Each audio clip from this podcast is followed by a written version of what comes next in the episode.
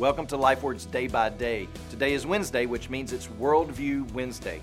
And the question on the table today is what is absolute truth?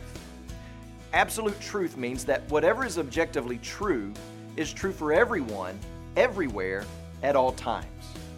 In Christianity, it claims that God reigns over all truth, that his word reigns over all truth. For example, in 1 Corinthians chapter 15, Paul grounds the resurrection in two things. The first ground for belief in the resurrection of Christ is that the scriptures said it would happen. The second ground for belief is the historical eyewitnesses of Jesus Christ after the resurrection. So, if you were explaining the resurrection and trying to get someone to believe in the resurrection, which one of those proofs would be the first one you talk about?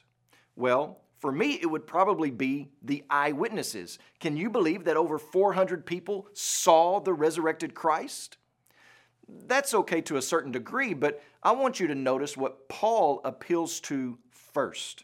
His first appeal is to Scripture as his basis of truth, of absolute truth. How does Christianity claim absolute truth? Well, traditional Christianity or Orthodox or classic Christianity claims that the Bible states that Jesus is the way, the truth, the life over all of life. That no one at any time, at any place, can come to the Father but through Christ. Classic Christianity claims that all those outside of Christ will go to hell.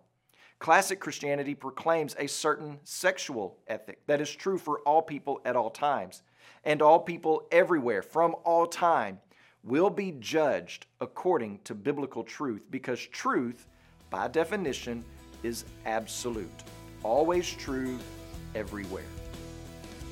Today, when you pray, please pray for Thomas Mobley and his family, our missionaries in Oklahoma. And also remember the Tagalog Life Word broadcast that's heard in the Philippines.